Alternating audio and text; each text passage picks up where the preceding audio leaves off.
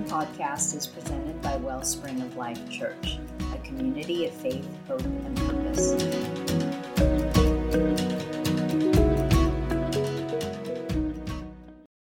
I've been reading a lot about Peter in the Bible.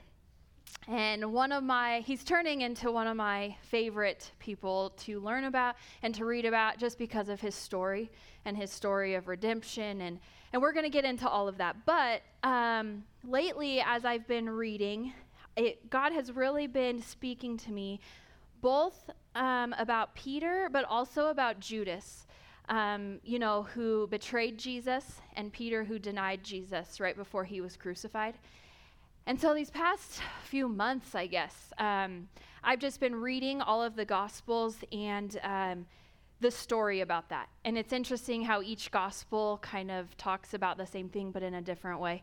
Um, but anyway, so that's what I want to talk about tonight is just looking at Peter and Judas and their stories and how they had very different endings um, to their lives, um, but what we can learn from that.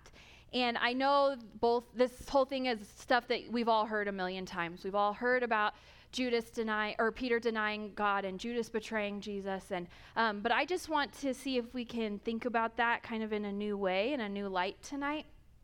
For most of it, we're going to be in Matthew chapter 26, but we are going to jump around a little bit.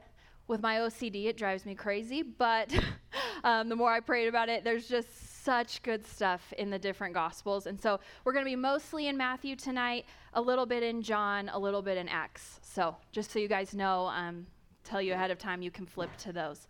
To start off, we're going to be in Matthew chapter 26. That's where uh, most of tonight we're going to be. Um, so I'm just going to read a couple different parts, um, just starting off where Jesus is predicting what both of these men are going to do um, just to kind of start us off. So I'm going to start in Matthew chapter 26, verse 20. It says, When evening had come, he had sat down with the twelve. And this is at um, when they're celebrating Passover before Jesus is crucified. So it says, When evening had come, he sat down with the twelve. Now, as they were eating, he said, Assuredly I say to you, one of you will betray me. And they were exceedingly sorrowful, and each of them began to say to him, Lord, is it I? He answered and said, He who dipped his hand with me in the dish will betray me. The Son of Man indeed goes just as it is written of him, but woe to that man by whom the Son of Man is betrayed. It would have been good for that man if he had not been born. Then Judas, who was betraying him, answered and said, Rabbi, is it I? He said to him, You have said it. And then I'm going to jump down a little bit to verse 31, same chapter. Um, and it says, Then Jesus said to them, all of you will be made to stumble because of me this night, for it is written, I will strike the shepherd, and the sheep of the flock will be scattered. But after I have been raised, I will go before you to Galilee. Peter answered and said to him, Even if all are made to stumble because of you, I will never be made to stumble. Jesus said to him, Assuredly I say to you that this night, before the rooster crows, you will deny me three times. Peter said to him, Even if I have to die with you, I will not deny you. And so said all the disciples. And so that's just a little background into our story that we all know. And we all know that uh, Peter did not do what he said, and uh, Judas did do exactly what Jesus said that he would do. But as we look at this and look deeper into the story, I think there's a few things that we can learn from this. And I'm sure there's many, but um, we're going to talk about three tonight. And so, the first one that we can learn is that we cannot turn a blind eye to our temptations and then be surprised when we are drowning in sin. And what I mean by that is, we all know that we all have different temptations in life, and different things affect different ones of us differently. And they we're talking about things that aren't necessarily a sin, whether that's TV shows, music, books we're reading, whatever that may be, it's not a sin but it can be a temptation to us. And to others, it may not be, but to us, it can. And if we are to recognize that, oh, that's kind of leading me down the wrong path, but we brush that under the rug and we don't deal with it, then we can't be surprised when, however long down the road, we're drowning in sin because of that thing that started it. And so um, this applies for both Judas and Peter. So looking at Judas first, his temptation started with money um, he was greedy and deceitful. So I'm going to flip to John. We're going to look at uh, chapter 12. And so, where we are now, this was earlier than what we just read. And this is with um, known when Mary anoints Jesus. So we're going to look um, chapter 12, verses 1 through 6. And it says, Then six days before the Passover, Jesus came to Bethany, where Lazarus was, who had been dead, whom he had raised from the dead. There they made him a supper, and Martha served, but Lazarus was one of those who sat in the table with him. Then Mary took a pound of very costly oil of spikenard, anointed the feet of Jesus, and wiped his feet with her hair and the house was filled with the fragrance of the oil. But one of his disciples, Judas Iscariot, Simon's son, who would betray him, said, Why was this fragrant oil not sold for 300 denarii and given to the poor? This he said, not that he cared for the poor, but because he was a thief and had the money box, and he used to take what was put in it. And so this gives us a little bit of background before Judas is to um, hand Jesus over. It's showing a little bit of his heart and a little glimpse, glimpse into that and his love for money. So this tells us that Judas had stole out of the money box continuously uh, for himself, and that his love for money was already starting to blind him. It, I think this story puts it perfectly that you have Mary who sees, knows who Jesus is, and sees this precious moment that she has with him, takes her costly oil, anoints his feet, wipes it with her hair. And at the exact same time, you have Judas, who is in the same situation with her, could have done the exact same thing or something similar, but instead, all he is thinking of is the money that's being wasted because of this fragrant oil that she was using. Of Recognizing who Jesus was, he only focused on worldly gains for himself. And that greed is one of the things that led to the betrayal of Jesus. Um, if we go back to Matthew um, chapter 26, it's looking at verse um, 14 and 16. It says, Then one of the twelve, called Judas Iscariot, went to the chief priests and said, What are you willing to give me if I deliver him to you? And they counted out to him 30 pieces of silver. So from that time, he saw opportunity to betray him. So again, it's that temptation is just showing this line and this story of what happened with it and what it did to Judas, this love for money. Um, so at this point, he has now said he went to the chief priest. It was his decision. And he said, Okay, what will you give me if I hand over Jesus to you? I know you've been wanting a reason to arrest him. If I help you, what will you give me? And then also, if we look, still chapter 26, jump down to verse 47 through 50, it says, and this is um, after, so after they had done the Passover and Jesus was praying in the garden, it says, And while he was still speaking, behold, Judas, one of the twelve, with a great multitude with swords and clubs, came from the chief priests and elders of the people. Now his betrayer had given them a sign, saying, Whomever I kiss, he is the one, seize him. Immediately he went up to Jesus and said, Greetings, Rabbi, and kissed him. But Jesus said to him, Friend, why have you come? Then they came and laid hands on Jesus and took him. And that's what it led to his love of money. Um, Peter had temptations as well. His were a little different, but his started with pride. Um, he was quick to anger, as we'll see, and he was self centered, um, focusing on himself. So, again, ju- jumping back to uh, John, book of John, looking at chapter 11, excuse me, uh, chapter 18 It says, um, we are looking at uh, verse 10. Um, this is right after that happened when Judas had handed him over. It says, Then Simon Peter, having a sword, drew it and stuck, struck the high priest's servant and cut off his right ear.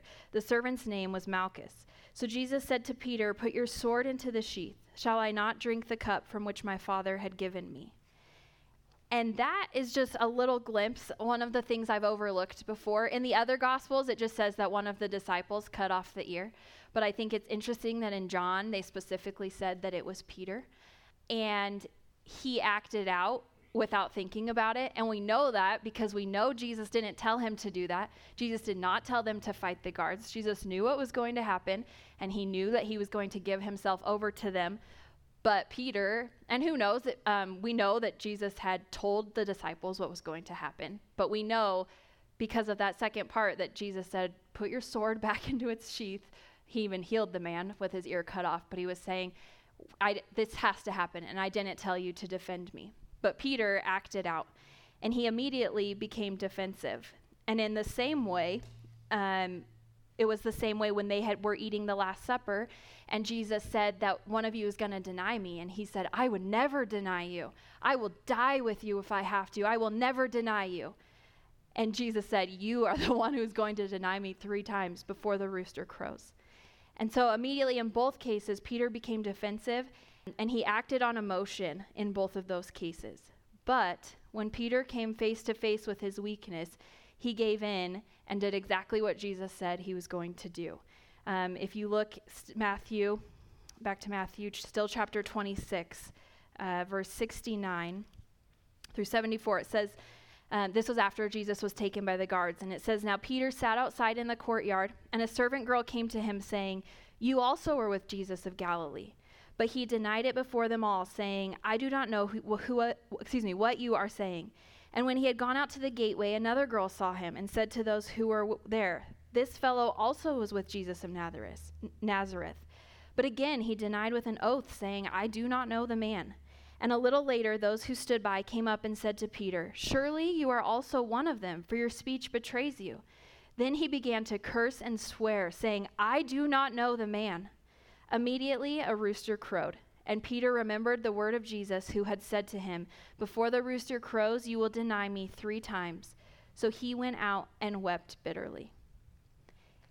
I think it's interesting in the book of Matthew that it says that third time that Peter began to curse and swear when they said, You know Jesus. That is how adamant he was and emotional he was, saying, I do not know the man. And it was right after that that the rooster crowed three times, and he realized that he had done exactly what he swore to Jesus that he would not do. And looking at these in how they had weaknesses, both Peter and Judas, but they didn't, um, in a sense, take control of them. They didn't ask for God's help to deal with them. Um, I think it's interesting to think that how many times have we ignored the, choi- the chance to anoint Jesus with our oil, but instead focused on what we can gain from the world? And today, as I was praying about it, I was thinking, how many times did I have a quiet time to myself when I could have just prayed to God, read His Word, you know, worshiped Him, but instead quickly found something else to do, whether that was on social media or watching TV or going somewhere or doing something with friends or whatever, but filled that time immediately. But what if that was a time that Jesus had cut out specifically for us? And it was my job to know that and to use that in a sense of like using the oil, using what I have, my time, to anoint Jesus. And then how many times, like Peter, do we let our pride drown out, our humbleness? How many times do we need to recognize our weakness and say, You're right and I'm wrong? But instead, we become defensive. We don't want to be wrong. We never want to be wrong. Um, I know that very well. um, but instead of being humble, we are just defensive. But if we don't recognize and ask God to help us overcome our weaknesses, we're eventually going to make choices that will lead us directly into sin, just like these two men did. And so that's the first thing that I think we can learn. The second thing is that only knowing who God is will not lead to eternal life. And I know that's a very uh, risky thing to say, I guess. um, but let me explain what I mean. What I'm saying is that knowing who God is, like a definition of Him, um, is very different than knowing, having a relationship with Him. And they are very, very different things. And I think when we look at Peter and Judas, it is the perfect picture of that because they both knew who Jesus was. But did they know Jesus in their heart? And so we're going to look uh, Matthew 26, still going back a little bit to verse 25. It says, um, we had read it before, but this was during the Last Supper when it says, Then Judas, who was betraying him, answered and said, Rabbi, is it I? And he said to him, You have said it. It's super interesting here that Judas called him rabbi. Um, rabbi is a name meaning for like a Jewish teacher. Um, but earlier it said in verse 22, after Jesus had said that one of them was going to betray him, all the disciples, it said, and they were exceedingly sorrowful, and each of them began to say to him, Lord, is it I? They called Jesus Lord, and Judas called him Rabbi. Lord is recognizing Jesus' power and authority, and they knew who he was at this point.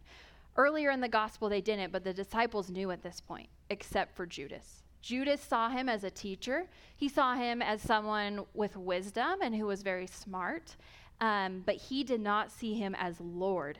He saw him as rabbi. And I think if Judas truly knew who Jesus was, makes me wonder would he have betrayed him? And I mean, I, I think the answer would have to be no. if you know Jesus and you love him, just like any of your loved ones here, would you hand them over? Of course not but it's because Jesus didn't know Jesus. Um, then we look at Peter. And going back a little bit in Matthew, looking at chapter 16, um, we are going to look at uh, verses 13 through 19. And uh, this was earlier, of course, um, before this was a ways of Caesarea Philippi, he asked his disciples, saying, Who do men say that I, the Son of Man, am? So they said, Some say John the Baptist, some say Elijah, others Jeremiah, or one of the prophets.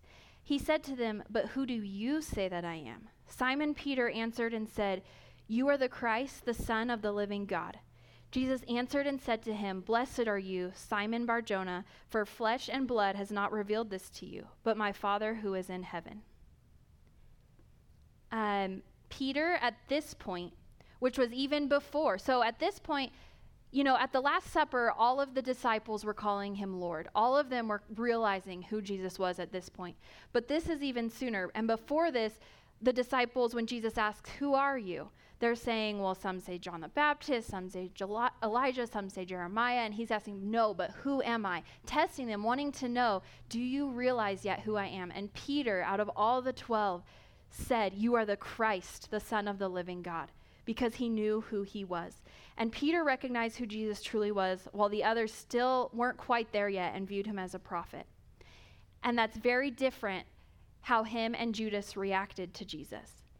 And I think that one of the most dangerous lies that we can tell ourselves is that going to church, reading the Bible, reciting Bible verses will save us a spot in heaven. And again, I know that's a very controversial thing to say. I know there's people um, who believe differently.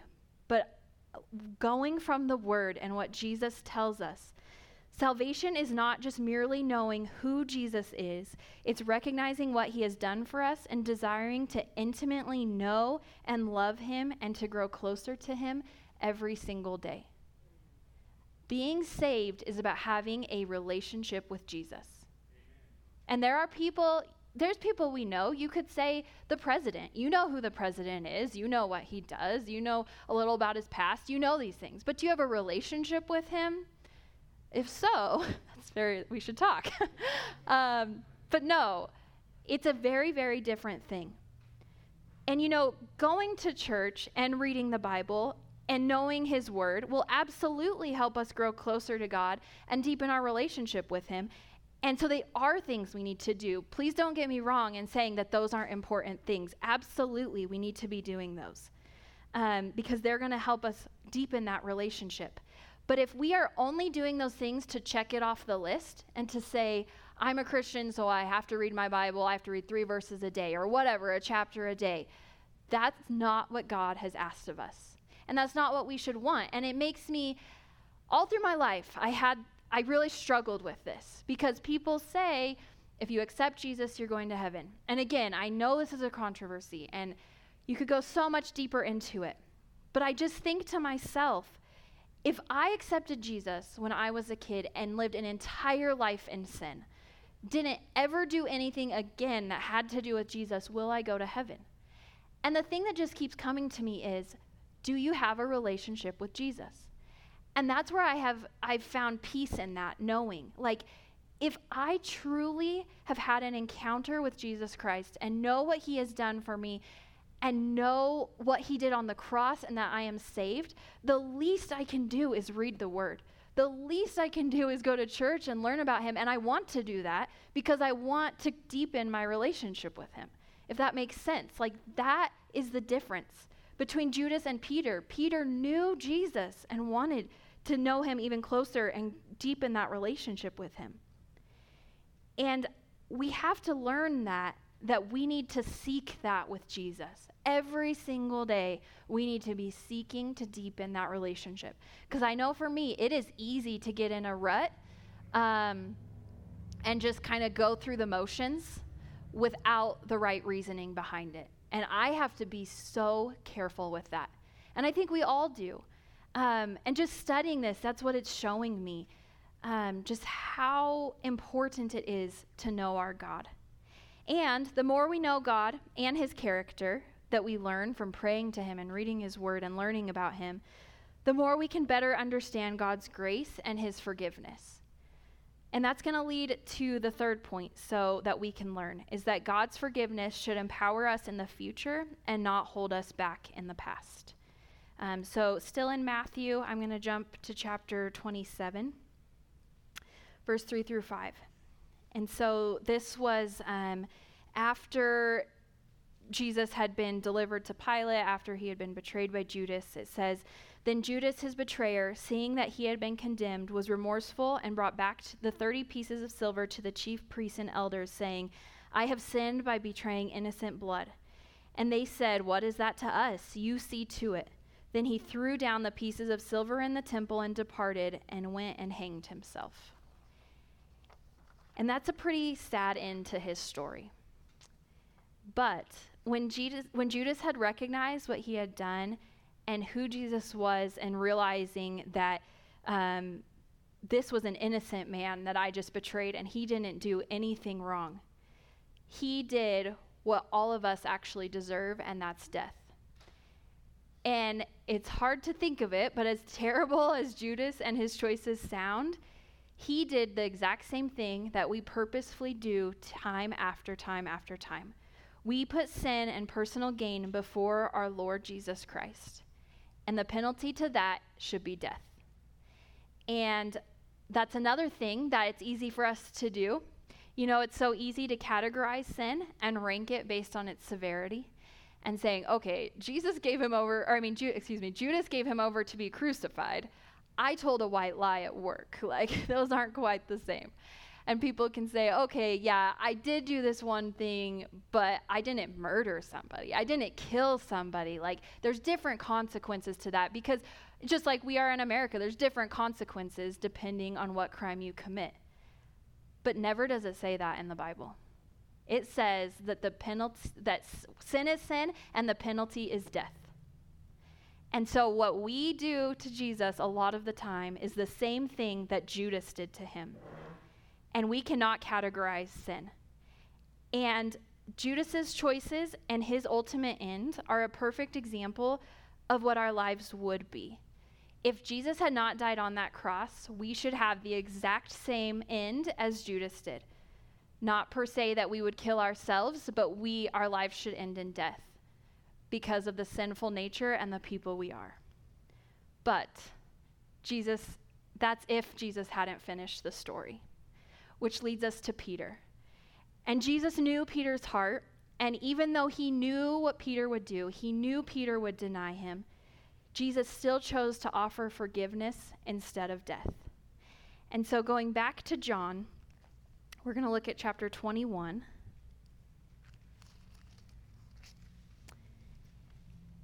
we're looking at verse 15. So at this point, this is after Jesus has been crucified, Jesus has risen from the dead, um, Jesus has shown himself to the disciples, um, you know, and proved that I am Jesus.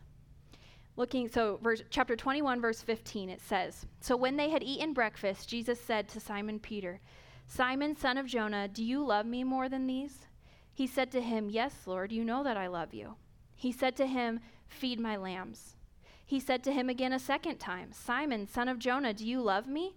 He said to him, Yes, Lord, you know that I love you. He said to him, Tend my sheep. He said to him the third time, Simon, son of Jonah, do you love me? Peter was grieved because he said to him the third time, Do you love me? And he said to him, Lord, you know all things. You know that I love you. Jesus said to him, Feed my sheep. Most assuredly, I say to you, when you were younger and you girded yourself and walked where you wished, but when you are old, you will stretch out your hands, and another will gird you and carry you where you do not wish. This he spoke, signifying by what death he would glorify God. And when he had spoken this, he said to him, Follow me. And I love this part of the story. Jesus had forgiven Peter. He had already done it, it was done. He had cleaned the slate. But Peter had not forgiven himself yet. And if you just think about that, at the place Peter was before Jesus had even been crucified, at the point when Peter denied knowing him, He's not with Jesus anymore. He knows what's about to happen. And as the words came out of his mouth, it said, and the rooster crowed, it said that he was in so much grief because of what he said. And it said he wept bitterly. And can you imagine how that would feel dead? He's come back. He's proved that he is Christ, who Peter knew he was. And Jesus has come and he's with all the disciples and telling them, you know, um, what is yet to come and all of this. But you know, because this is put in the Gospels, that Peter is still stuck in where he was. He was still grieving over what he did. And I don't think it's a coincidence that Peter denied Jesus three times, but Jesus asked him three times, Do you love me? And I think, in a sense, it is telling Peter, I have forgiven you. I know what you did, and I know how you feel, but I have forgiven that you have denied me, and I know you love me, Peter. He knew the answer to this, but he wanted Peter to know the answer, and he wanted Peter to know that Jesus himself knew the answer. And just because, you know, just because God forgives our shortcomings, it doesn't mean that we don't have to face the consequences of our choices. I don't I don't want that to come off with what I'm saying. I don't I also know that God made it you know, if we ask for forgiveness, it says that they we are our slate is wiped clean and they forget about that sin. But we don't forget about the sin. And I think that's an interesting point to think about. You know, if we were to have forgotten it, we would do the exact same thing over and over and over again because we're people and we are humans, unfortunately. But God makes it so that we remember what we did so that we can learn from it and move on. Um, but there's a difference between that and learning from it and also dwelling in it and being stuck in that sin and not being able to move forward. Peter had still grieved over what he had done to Jesus, but Jesus showed him that God's grace had covered him and made him new. And that is important that just like Peter, we can move forward. And so if we flip to Acts, the other best part of the story um, looking at chapter 2. So, um, this is when the the disciples are going out into the nations. They're spreading, they're starting to spread the gospel. They've been filled by the Holy Spirit. Um, Acts 2, verse 14.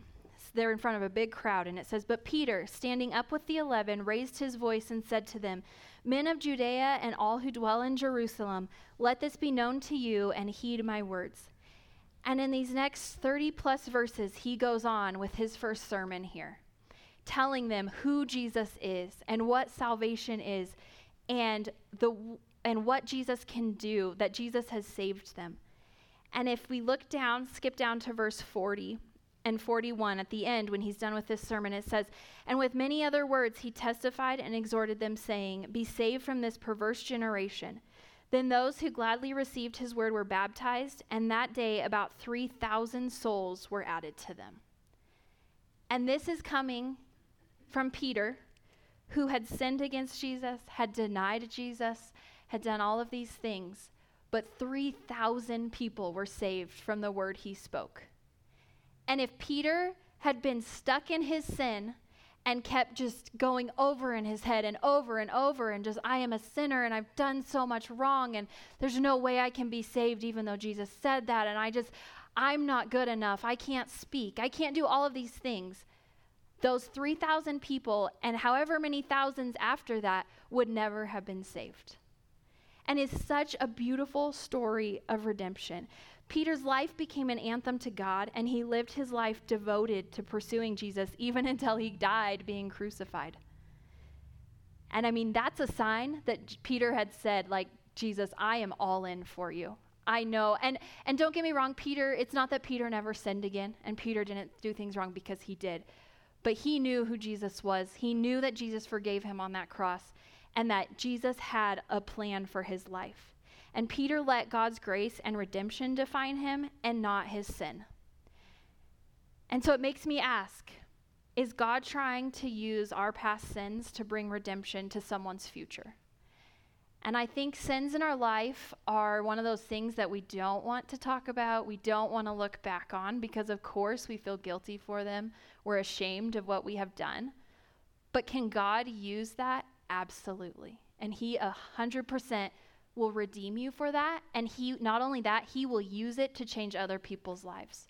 And it just makes you wonder how did Peter ever tell that story to other people? you know, did Peter say what he had done, but then what Jesus that what Jesus had done after that about forgiving him? And so have we forgiven ourselves just as Jesus has? If we are stuck in a constant replay of what God has already forgiven us of, we are denying the very gospel itself. And we have to realize that that Jesus did not die on the cross to just point out our sins and trespasses. It wasn't just a way of saying to bring everything to light. He died to cleanse us of them. He died to forgive us. So if we cannot accept that and we cannot accept his forgiveness, we are denying the gospel of Jesus dying for us. And I, I sometimes don't think about that, you know? Like, you think that, yes, I have to keep you know, being remorseful for this, which in a sense is true because we don't want to go back and do the sin that we committed, 100%. And that's why we need to think of that. But we also have to know and declare and say, I was wrong and I did something that was wrong, but I am forgiven and free of that. And then we move forward with God's plan for our life. And so let us live a life that is fueled by that redemption. And that's kind of what I titled this talk is just fueled by redemption. And I think, you know, looking at Judas and Peter, their lives ended, I mean, obviously both ended with death, but in very different ways. And Judas, it's um, very sad, but we need to learn from that. It's that's why it's in the Word, um, and we need to be like Peter and have, in a sense, of having that relationship with God and knowing Jesus, and um, wanting to constantly grow closer to Him. And so it leads me to the conclusion of asking, where are we in life right now? Are we playing around with temptations that we know are pulling us away from God? Are we doing things that, sure, they may not be a sin per se, but we know that we struggle with them? And we are purposefully, knowing that we struggle, but we are purposefully still doing them. Are we on that road to sin? Second, are we only going through the motions of Christianity while our soul still remains empty and dry? Have we ever had a true encounter with our holy God? You know, a lot of my childhood, I did just go through the motions. Yeah, I had accepted Jesus, but I thought you had to read the Bible just because you had to. I hated reading it. Part of the time, I hated going to church. I hated all these things. And it's because I had never had a true encounter with Jesus Christ. And if you have not, I pray that tonight that will happen. Because when we know God, you guys, and you most of you know this, like the least we can do is serve him and pursue him and follow him with our whole heart. And so the last question to ask is are we allowing ourselves to constantly be ashamed by that which God has already forgiven us? And that's something else that I know I have to remember that. And I have to remember that I am forgiven and made new because of what Jesus did on that cross. And that, like Peter, God has such a plan for all of us, for all of our lives. And there is a legacy for us to live. But we cannot do all these things that God has planned for us if we're still in the past and we can't move from that. I want to take this time right now to just pray to God and to just ask Him, say, Is there anything in my heart right now I need to recognize and say, God, please help me to get over this temptation and to get it out of my life and help me to start down a different path. Or pray, Jesus, I want an encounter with you. I want to know you. I have just been going through the motions, but Lord, I don't want that anymore. I want to grow closer to you. I want you in my life. And also to pray and ask, is there anything? Search your hearts and just say, is there anything that you cannot get over, where you have asked for forgiveness, and maybe you need to. Maybe there's a sin, and you need to ask God for forgiveness right now. Forward from, and ask Jesus for his help because he will help us. Because I want us to learn from Judas and Peter and live the legacy that Jesus created us for. The very last thing I'm going to read is in 1 Peter chapter 1, verses 13 through 21. It says, Therefore, gird up the loins of your mind, be sober, and rest your hope fully upon the grace that is brought to you at the revelation of Jesus Christ. As obedient children, not conforming yourselves to the former lusts as in your ignorance, but as he who called you is holy, you also be holy in all your conduct, because it is written, Be holy, for I am holy. And if you call on the Father, who without partiality judges according to each one's work, conduct yourselves throughout the time of your stay here in fear, knowing that you were not redeemed with corruptible things like silver or gold from your aimless conduct received by tradition from your fathers, but with the precious blood of Christ, as of a lamb without blemish and without spot. He indeed was foreordained before the foundation of the world, but was manifest in these last times for you, who through him believe in God who raised him from the dead and gave him glory, so that your faith and hope are in God. God, we just come before you today and we thank you for sending your son to die on the cross for our sins, Jesus. God, I pray tonight that the Holy Spirit just continue to fill this room. And as we worship Jesus, and just pray out to you, Lord. I pray that you help all of us to see, point out anything in our life that is hindering us from pursuing you right now, Jesus. And God, I pray that you remove that from our life. Help us to turn a complete path, down a complete different path to go t- fully towards you 100% and not be overtaken by these um, temptations that are of the world, Jesus. And God, I pray right now that if there is anyone who has not had a divine encounter by you, if there is anybody who says, but on paper, I know who you are, but in my heart, I've never met you, I don't know you. God, I pray right now that you just come through them, come into their heart, God. I pray that the Holy Spirit just engulfs them and just shows them the love of Jesus Christ and who you are and the plans you have for us, Jesus. And God, I pray that um, if there is anything that we cannot move past, Lord, that you help reveal to us that you have forgiven our sins, that you have forgiven our trespasses, and that because of your death on the cross and your resurrection, we are forgiven and we can walk fully in you, fully saved because of your death, Jesus. And I just pray in these next few minutes, God, that we all have an encounter with you, Jesus. And that we can just pray and speak to you from our hearts, God, and that you speak to our hearts as well, Lord. And I just thank you for this time with you. And God, I pray that never again will we miss the time to anoint you with our oil. Never again will we be distracted by the world and put that above you and time with over time with you jesus because all we want is to serve you. No matter the outcome no ma- matter what the end is jesus that is what we want in our life. And so i thank you for every person here jesus. And i just pray blessings over every single one of them. It's in your name we pray. Amen. Thank you for listening to this message by Wellspring of Life Church in Western Colorado. If you'd like to learn more about our community, please visit wellspringoflifechurch.com. So